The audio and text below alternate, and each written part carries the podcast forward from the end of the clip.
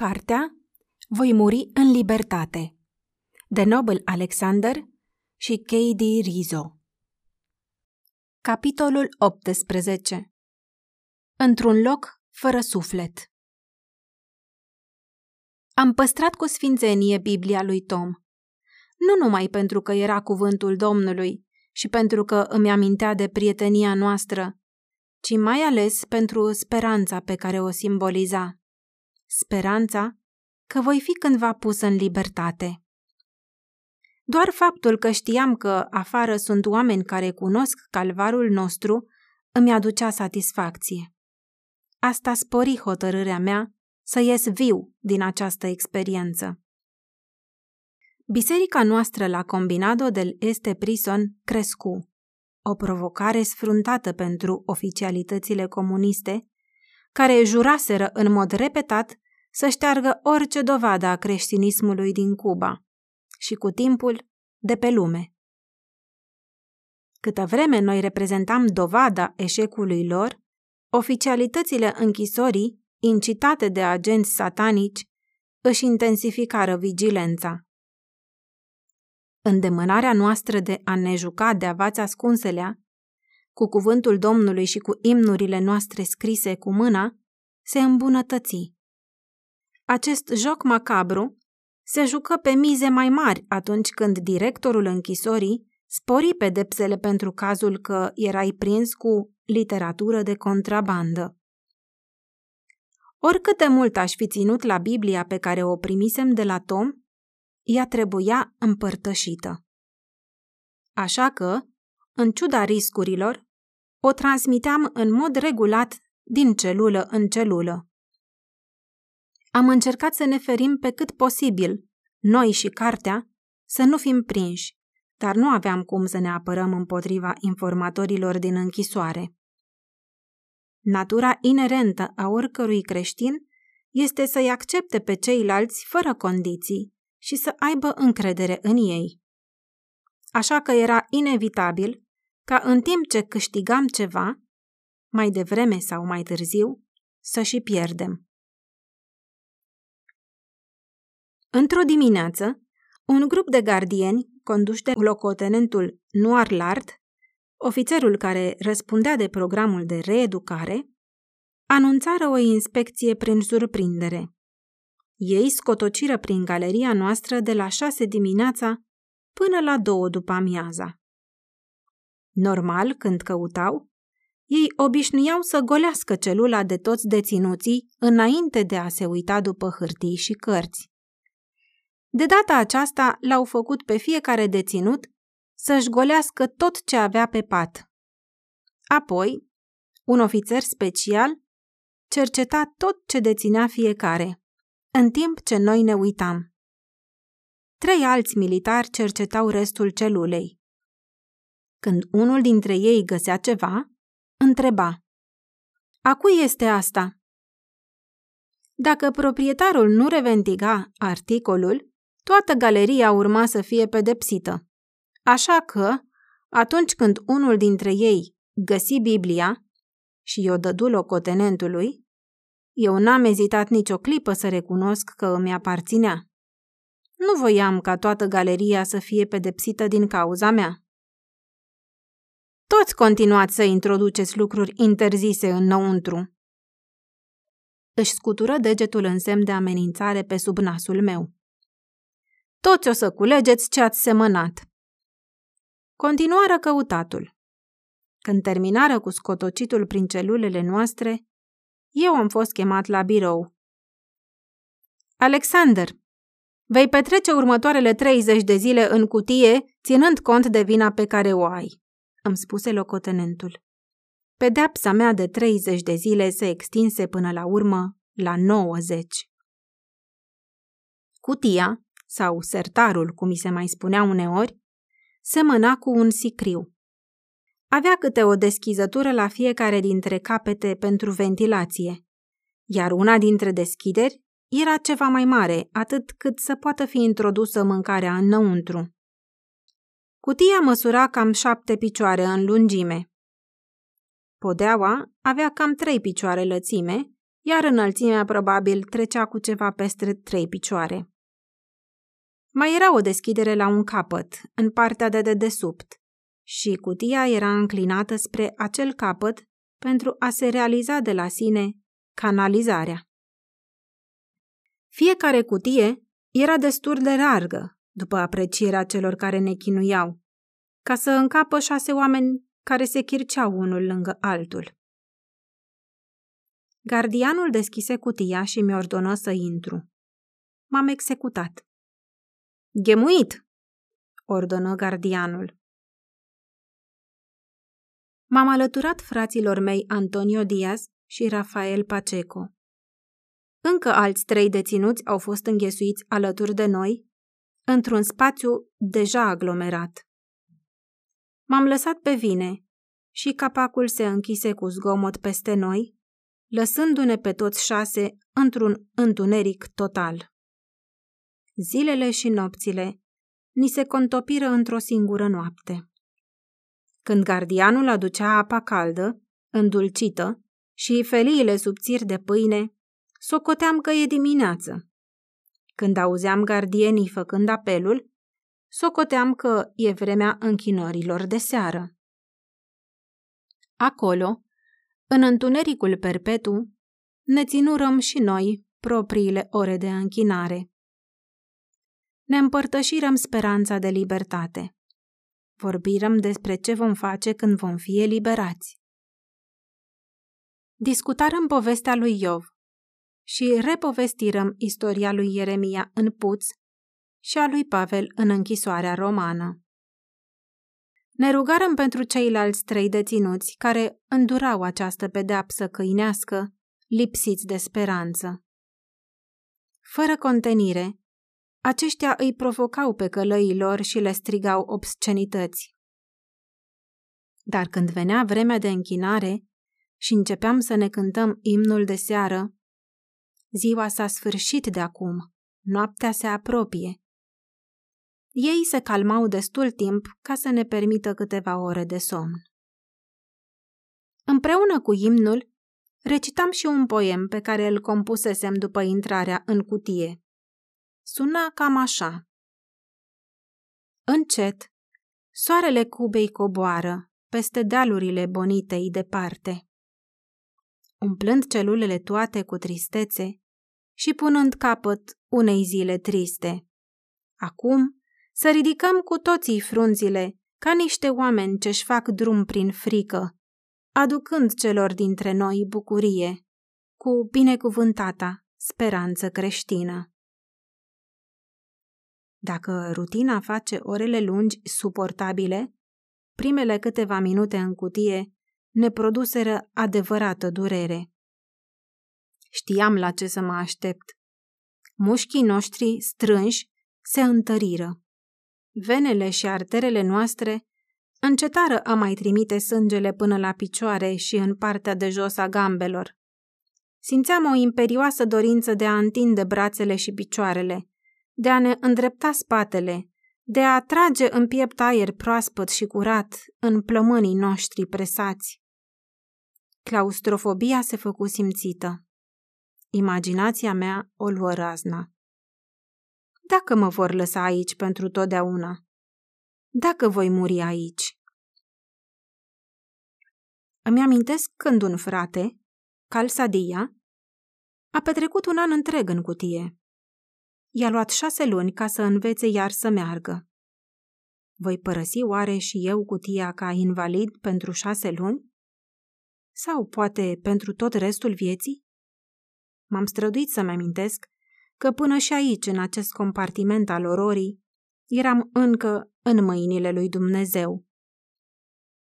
Continuam să-mi spun că Dumnezeu, pe care îl slujesc, a călcat prin flăcări cu copiii săi a mers printre lei și a îndurat durerea calvarului de unul singur, pentru mine. Am încercat să mi-l imaginez înghesuit în poziție ghemuită lângă mine. Mușchii de la picioare și de la șolduri îmi făcură noduri. Am încercat să mut greutatea puțin, ca să-mi ușurez durerea, dar n-am putut. Eram prea înghesuit împachetați în cutie. Puteam simți vasele sangvine la genunchi și la glezne cum intră în constricție. Am crezut că imediat ce se va instala amorțeala, durerea va mai ceda. În loc de asta însă se intensifică. În disperare, m-am rugat pentru răsplata despre care vorbește cuvântul lui Dumnezeu. M-am rugat pentru puterea de a răbda. Mereu și mereu am repetat cuvintele. Rămâi credincios până la moarte și îți voi da cununa vieții.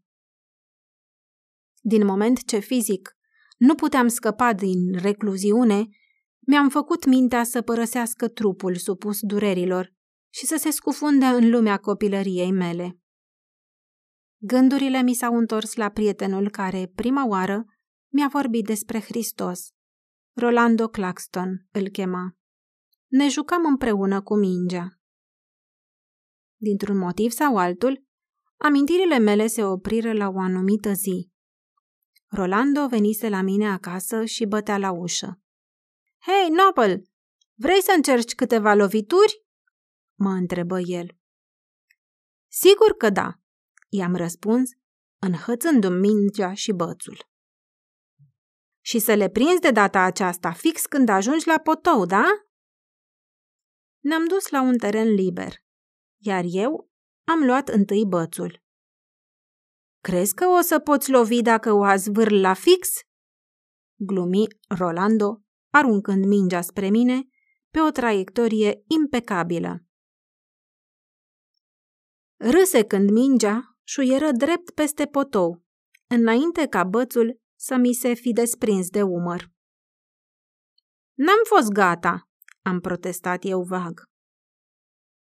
După câteva aruncări, mi-am revenit în mână și am trimis o minge înaltă pe stânga terenului.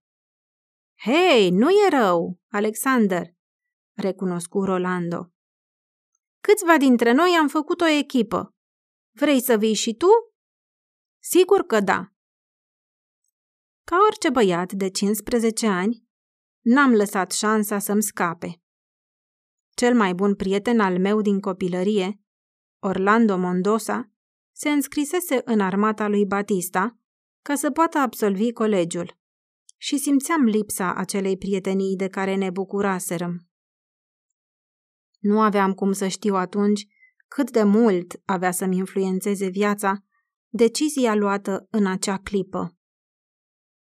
M-am împăcat bine cu ceilalți membri ai echipei încă de la bun început.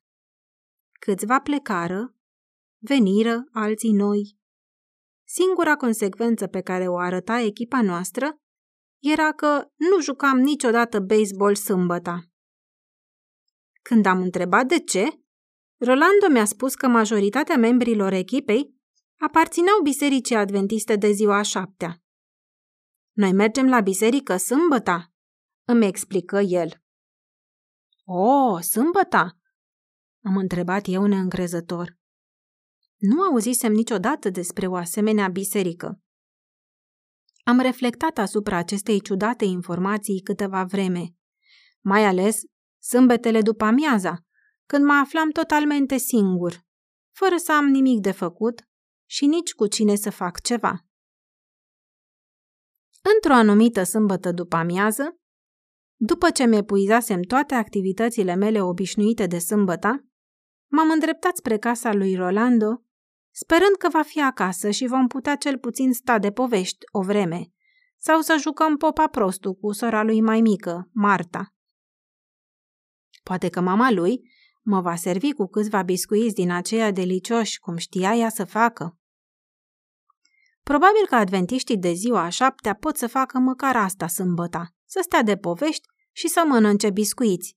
Mi-am făcut eu socoteala. Când am ajuns, familia lui Rolando avea invitați. Toți tinerii de la biserica lui. Mă prezentă fiecăruia. Jucăm un joc, îmi explică el. Îi zicem trono, adică tronul. Am făcut o grimasă. Tronul era un scaun în mijlocul cercului lor. Îmi părea mai degrabă un joc pentru copii mici. Liderul care stătea pe scaun alegea o literă. Mă gândesc la un personaj din Biblie al cărui nume începe cu litera S. Restul participanților încercau să ghicească cine putea fi personajul după indiciile date de lider.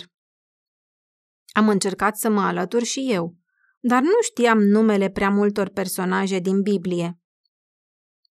Jucam tronul de câteva vreme, când sosi un om pe care prietenul meu, Rolando, mi-l prezentă ca William Burke, student la medicină din Jamaica. În timpul vacanțelor, vindea cărți creștine în zonă. După ce se uită la noi o vreme cum jucăm, William îi sugeră lui Rolando. Ai putea să-i vorbești lui Nobel despre salvarea sufletului său, în loc să jucați trono? Apoi William se întoarse spre mine. Vrei să înveți despre Hristos și să afli ce-a făcut El pentru tine? Mă întrebă. Am dat din cap că da. Să fiu a cincea roată la căruță în fiecare sâmbătă dimineața nu mi se părea chiar distractiv. M-am hotărât să ascult ce avea acesta să-mi spună. După ce am parcurs studiile biblice pe care mi le dăduse William, am fost botezat în 1953. Chircit acolo, în cutie, am simțit că mă străbate un val de căldură când vizualizam fața tânărului jamaican. În imaginație, am încercat să vizualizez colțul de lac în care fusese îmbotezat, iar durerea din picioare făcu să dispară imaginea și mă aduse cu forța înapoi, în agonicul prezent. Zilele trecură. În sfârșit, după 90 de zile, capacul cutiei se săltă și un gardian ne strigă pe nume. Am strâns din ochi la fluxul brusc de lumină. Doi gardieni voinici mă înșfăcară de brațe și mă săltară din cutie.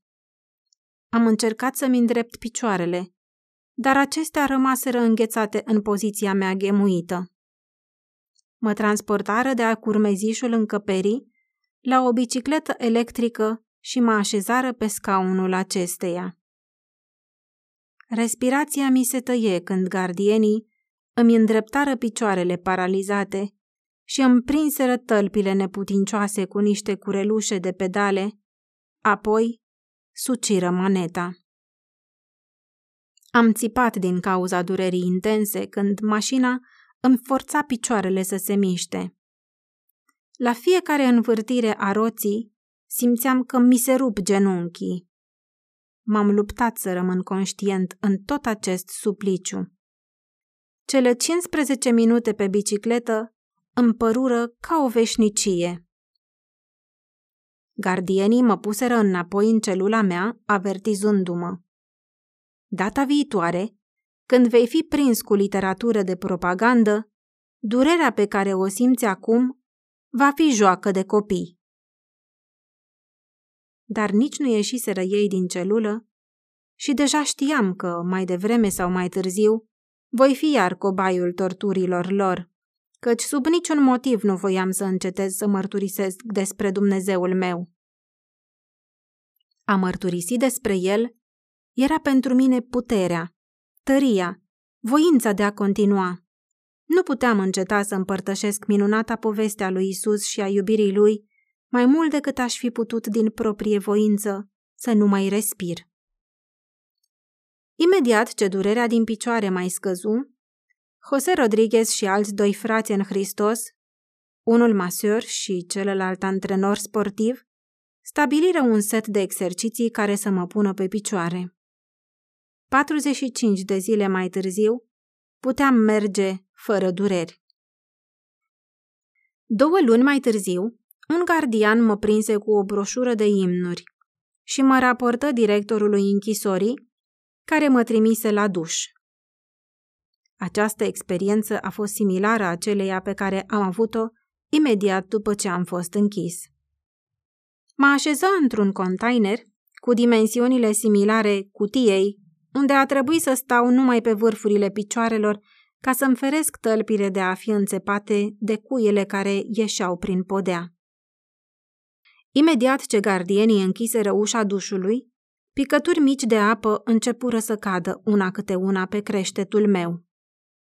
Picioarele resimțiră imediat dificultatea de a-mi suporta toată greutatea corpului și, la început, picăturile de apă, care cădeau exact în același punct pe creștetul meu, nu mă deranjară deloc. După câteva ore, situația se schimbă. Iritat de egalul plici, plici, plici al apei, am încercat să-mi mișc capul.